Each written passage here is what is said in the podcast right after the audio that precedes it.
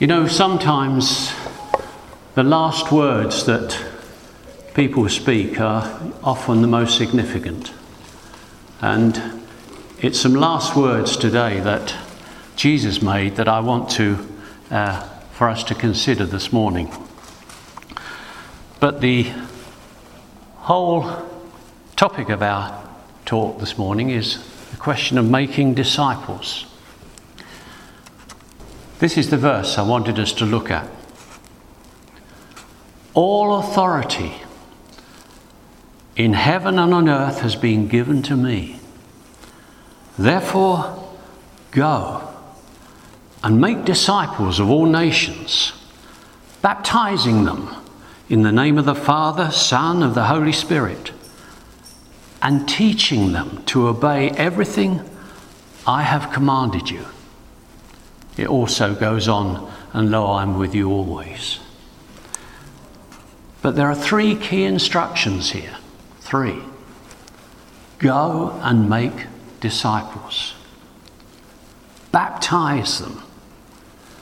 Teach them to obey everything I have commanded you. That's our commission. That's what Jesus told us to do. But you know, making disciples is one of the most neglected aspects, I think, of Christian behaviour that occurs. And it occurs after a new believer has made a new declaration in faith in Jesus. We leave them to it. We've seen them enter the kingdom. We say, hallelujah, they're here. And then we turn to the next matter and leave them to struggle with the newness of it, newness of it all. And that clearly isn't right, just not right. We'd never do that, would we, to a newborn baby? Would we? No. Babies need the immediate protection in their inability to fend for themselves. They need warmth, they need shelter, they need food, they need love, they need constant attention. And ultimately, they must be t- taught to communicate, to learn to walk, to be weaned earlier than that from milk into solid food. And then as they grow up to receive loving instruction on how to behave. We teach them our values. We want them to be even better than us if we can make it that way.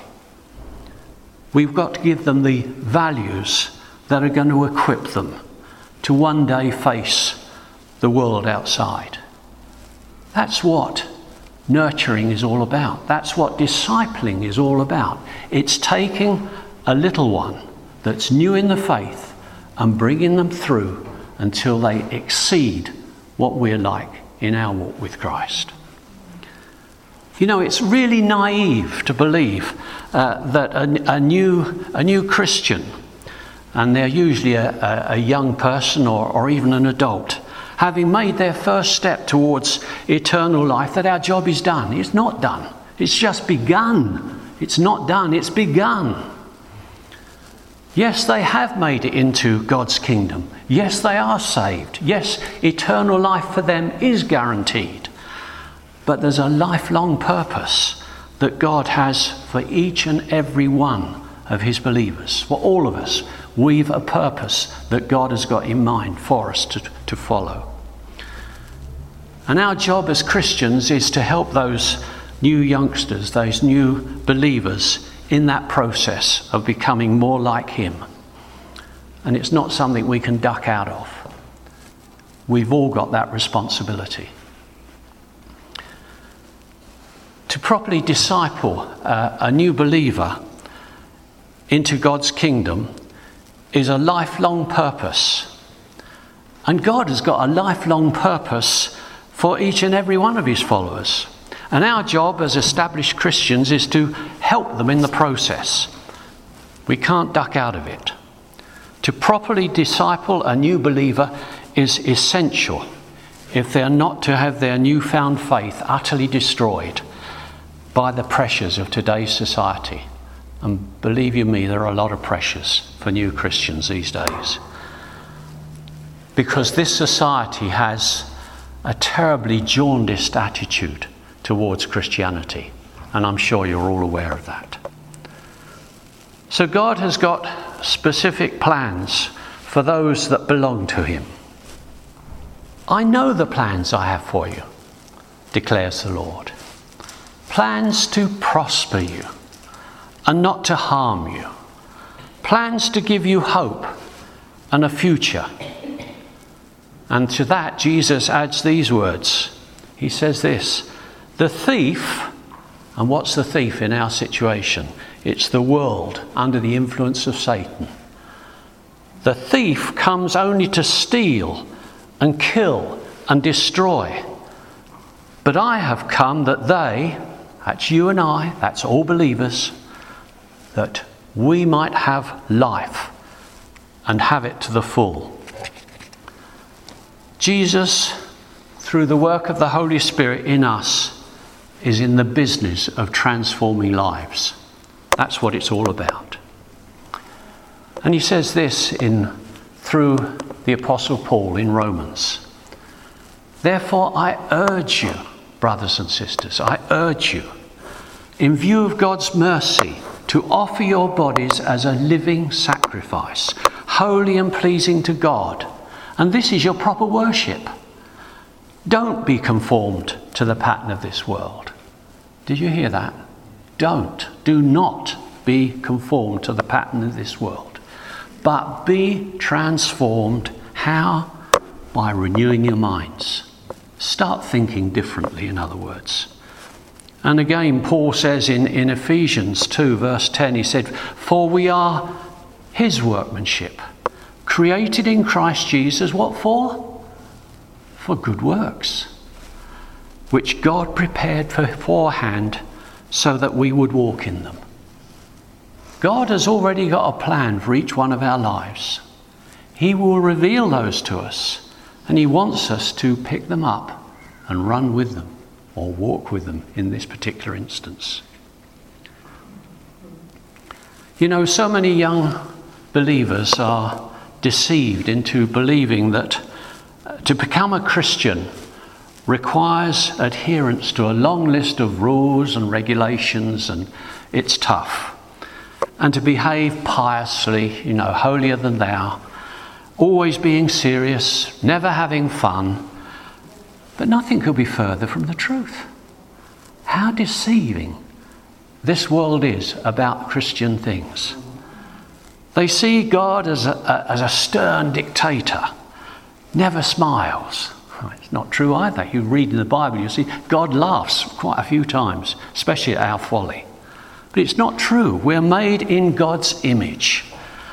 We are creative like him. We love life. We enjoy laughter. I enjoy laughter. I hope you do too. And we firmly believe in having fun. We're created like God. God loves fun. He has fun. He enjoyed making you and I. He particularly enjoyed you coming to know him in, in, in greater, greater depth. But besides having fun, we also want to learn to behave in a way that is honourable. A way that, in a way that's true, in a way that's beautiful, and not discarding those, those concepts that Jesus has given us, which are so lovely, and yet we think somehow to discard them can be greater fun than following them. It's not true. Jesus was good to be around. He was. I, I'd love to have been around when Jesus was on this earth. He was fun to follow. Man, he did some amazing things. People flocked to hear him. How many people do you know uh, uh, flock to hear, um, I don't know, Boris Johnson? Would you flock to hear him? Yeah, he's a, he's a very um, clever man, and he talks uh, good things and he talks nonsense at times. At least whoever uh, listens to him has their own opinion there. But Jesus, everybody wanted to f- get alongside him and hear what he had to say.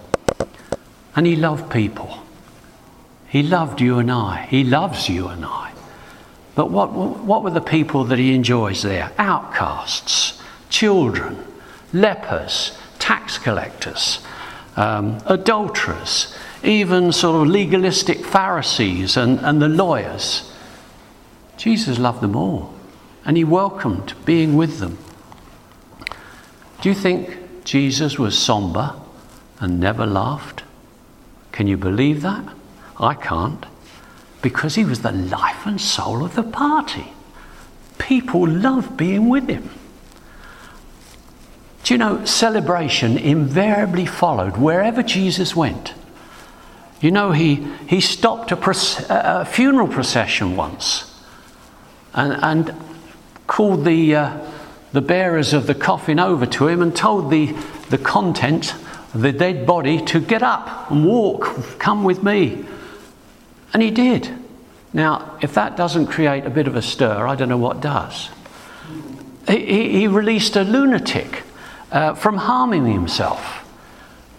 And they, he'd been terrorising the people in the neighbourhood. Now, if that doesn't please people, I don't know what does. He prevented a baying mob from stoning a woman to death by making them think about their own miserable failures in life, instead of accusing this poor lass that had been singled out. You know, it never t- said anything about the man that was uh, involved with her at the time. And it's because of what Jesus did on our behalf that he's made becoming a Christian very, very simple. Becoming a Christian may be easy, but to allow him to make adjustments to our thinking, our habits and our behaviour, which is what we want him to do, does require a change. And change is a thing that most of us resist in any circumstances. We hate change. We've got used to our old ways, but Jesus said, I know a better way. I know a better way. Follow the better way and you will enjoy that change. So let's look again at the last words of Jesus. He's firstly, he says this, go and make disciples. So what are we doing about obedience to Jesus' instruction? It's fairly obvious that we're not going to be able to influence people that don't know Jesus unless we take the trouble to get alongside them, unless we mix with them. It's unfortunate, you know, but many Christians today, many Christians today only get involved with other Christians. That's not what Jesus said. In fact, Jesus spent less time mixing with those that were part of the temple and things like that than he did with the outcasts of the society that he lived in. Mixing with prostitutes, drunkards, sinners as they were called then. Now, Christian fellowship is great, meeting with other Christians, but we mustn't neglect to try and get involved and befriend those that are outside of our church community. That's what we're here for. That's what we're here for. So I, I, I say to you, consider what special interests you might have. Are you able to use those interests to rub shoulders with non-Christians too? I bet you, you've got um, hobbies and interests that will will be of uh, of use to in that process. You see, you might enjoy badminton, or you might do photography, or go rambling, walking. Uh, Woodworking could be anything, you know. Um, in fact, in fact, anything that uh, where there are interest groups that you can get alongside and befriend them. That's starting to mix with people. So one thing we need to do, we need to shake off the incorrect, incorrect interpretation of that scripture.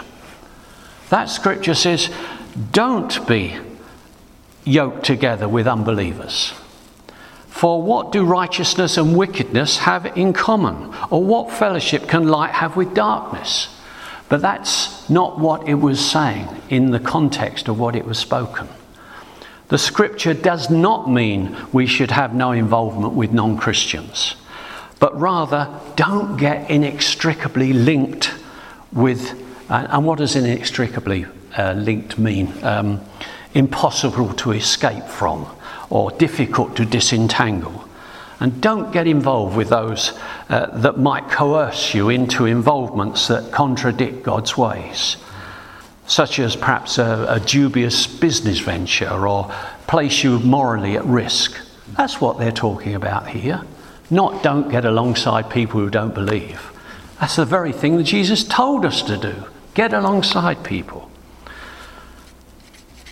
So be wise, therefore, but always see um, those that you come alongside as, as people that God loves.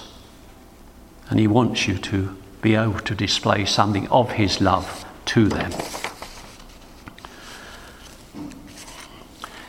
If you have any doubts as to about how this can work in real life, I, I, I have a book that I once read. It was written by a guy called Bill Hybels, and it said, Walk Across the Room. Now, I think I've mentioned this before, but it's a great book. Uh, it talks about being a Christian in a non-cringeworthy manner and getting to vol- involved with those that m- you might meet in chance circumstances. Now, I look for my copy. I've clearly given it to somebody, and so I, I've, I've lost it at the moment. But I did look it up on the internet, and you can, uh, I probably gave it away, I expect. Um, but you can get a second-hand copy off eBay for, for two pounds. And I really recommend it as a, as a, as a way of of allowing yourself to get involved with those that are clearly unbelievers. So that's what I believe Jesus meant by go. He meant get alongside. He didn't mean say travel here or to far lands. It may involve that, but he really saying just, just get out of your home, get alongside those that are living close by and share something of your life with them, in order that they, in God's purposes, might find the truth. The second thing that Jesus said was, baptize them. Baptize them. Now, last week we had a baptism, and it was great, wasn't it? Did you enjoy that? I did. I think it was fantastic. But baptism is a sign. It's an act that makes a firm statement about belonging and identifying with Jesus.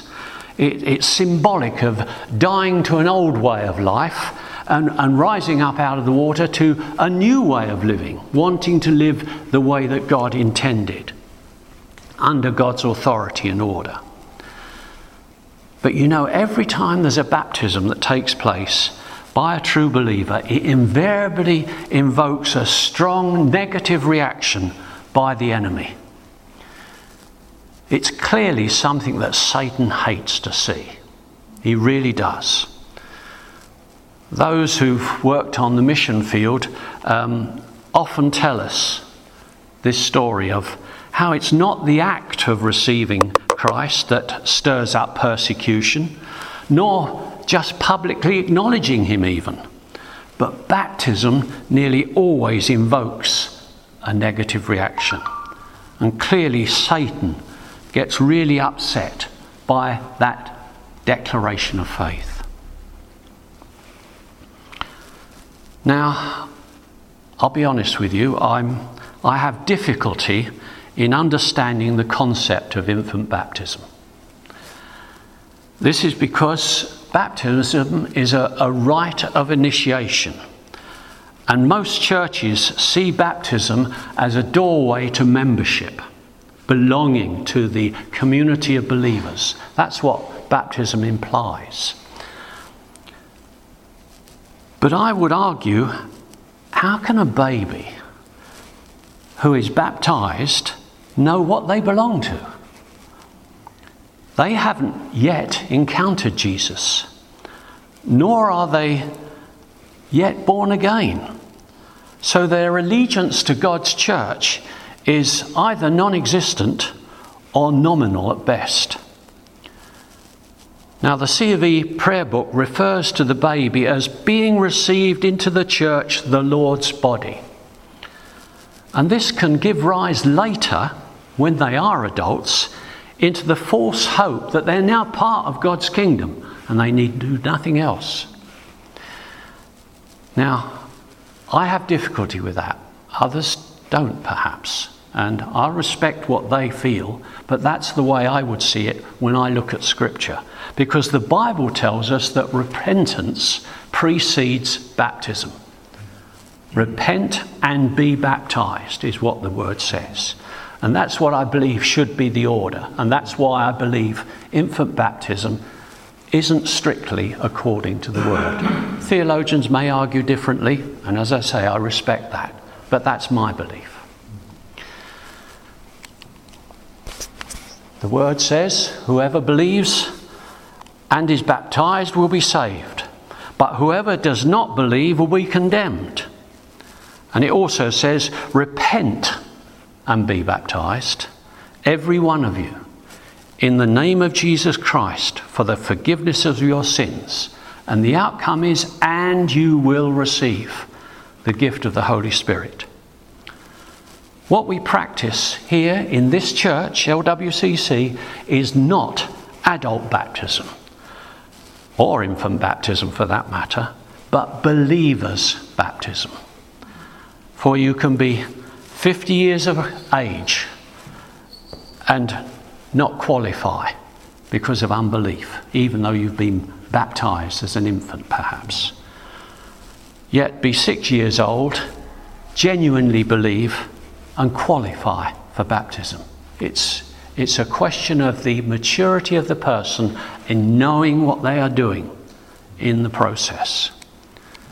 And that's why we encourage every new believer to be baptized as soon as they can after coming to faith. So Jesus said, go. He said, be baptized. And then he said, teach them to follow all those things that I have commanded you, shown you, taught you. So thirdly, we're going to look at following Jesus' teachings to obey. Jesus taught his disciples so much about how to live that it would be too much to try and enumerate them or list them here at this time. But I believe it's incumbent on all of us to read the Bible, read it, reread it, and find out those things that Jesus instructs us to pursue as his followers. And think carefully about how those things apply to you individually. And let them become part of your character and personality. That's what I call the process of endeavouring to become more and more like Jesus, which the word talks to us about. Jesus had no intention of providing a list of difficult rules to follow. Remember what he said. He said, come to me, all of you who are weary and heavy laden, and I will give you rest. Take my yoke upon you. Learn from me, for I am gentle and humble of heart. And the promise? And you will find rest for your souls. For my yoke is easy and my burden is light. Jesus wants us to come to him and find him. Jesus promises us that by following his ways, it will enable us to live with a clear conscience, knowing that all our wrongdoings are forgiven, all of them. Not only what we have done, but what we will do. It's an unbelievable promise. Incredible. It gives us peace, real peace, freedom from worry, providing a genuine and fulfilling meaning to life. That's real rest. That's real rest, that is.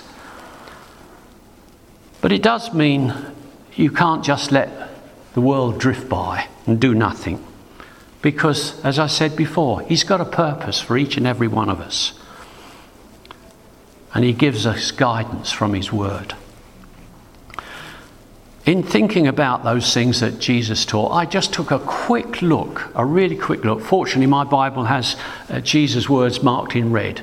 And I just turned to the first few chapters of, of Matthew and looked at the things that Jesus said in there. And I'll just, I've, I've condensed these in, and summarised what I think they are.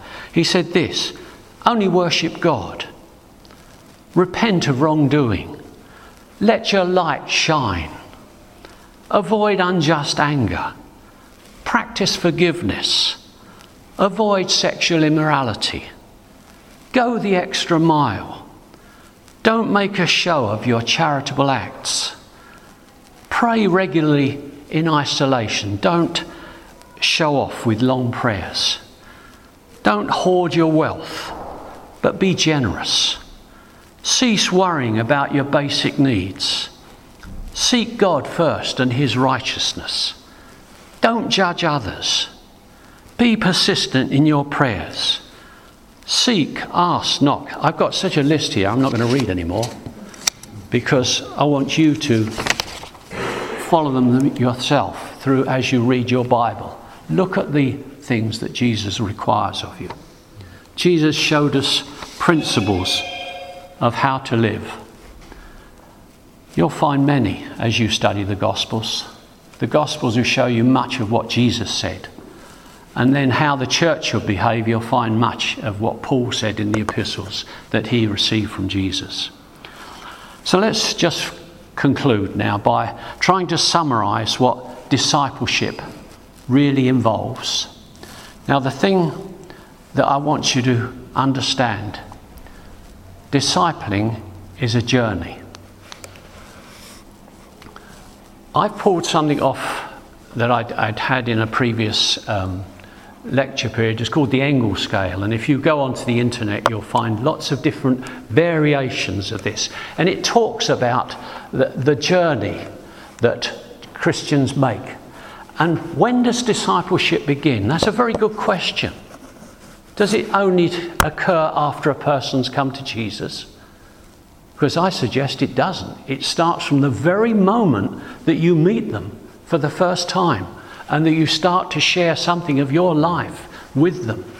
So here they start down there with no awareness of God at all, and then these are not even steps. They could be, one takes longer, one takes shorter, etc., etc., but it's a progression, and it shows investigating Jesus, grasping the truth, accept, acceptance of the Christian truth, decision to descend, uh, to surrender to Jesus. That's probably when they give their lives to Jesus the first time. And afterwards, they gain confidence, they experience life change, they learn the basics, they learn disciplines, they share with others, and there's an ongoing growth. And it's a process that never ends. It goes on, and it goes on, and it goes on, and we never get there until we get to heaven. Brilliant. But the thing is, it's worth no- noting that as you climb up this scale, you're moving closer and closer to God. And as you move along the, uh, the, the x-axis of this scale, you get to know God better. Now, I only give you that as an indication that discipling starts early, starts before a person is a Christian, as you learn to to get alongside them, doing what Jesus said: go, make disciples, work with them, share interests, and they'll find out what makes you tick too. And that's brilliant. And then when they come to faith, see that they're quickly baptised because they've repented, as the Bible tells us, and then show them all those things that Jesus taught. Amen? Amen. Good. Let's pray, shall we? Father, Father, we want to be obedient to what you've called us to be. We want to be able to disciple people by sharing life with them in reality, by revealing to them that we've found something which is special, and we'd love them to share it with us. We'd love them to be part of your kingdom too, and to give them a hope and a future. Lord, help us in that process. May we not shun from it, Lord, believing it's only for those that have got theological knowledge or other such things. That's not the qualification. The qualification is knowing and loving you. So help us, Father, in our simplicity to help others find you in reality. So, Lord, we just bless you now for your goodness to us as a people. Thank you, Father. Amen.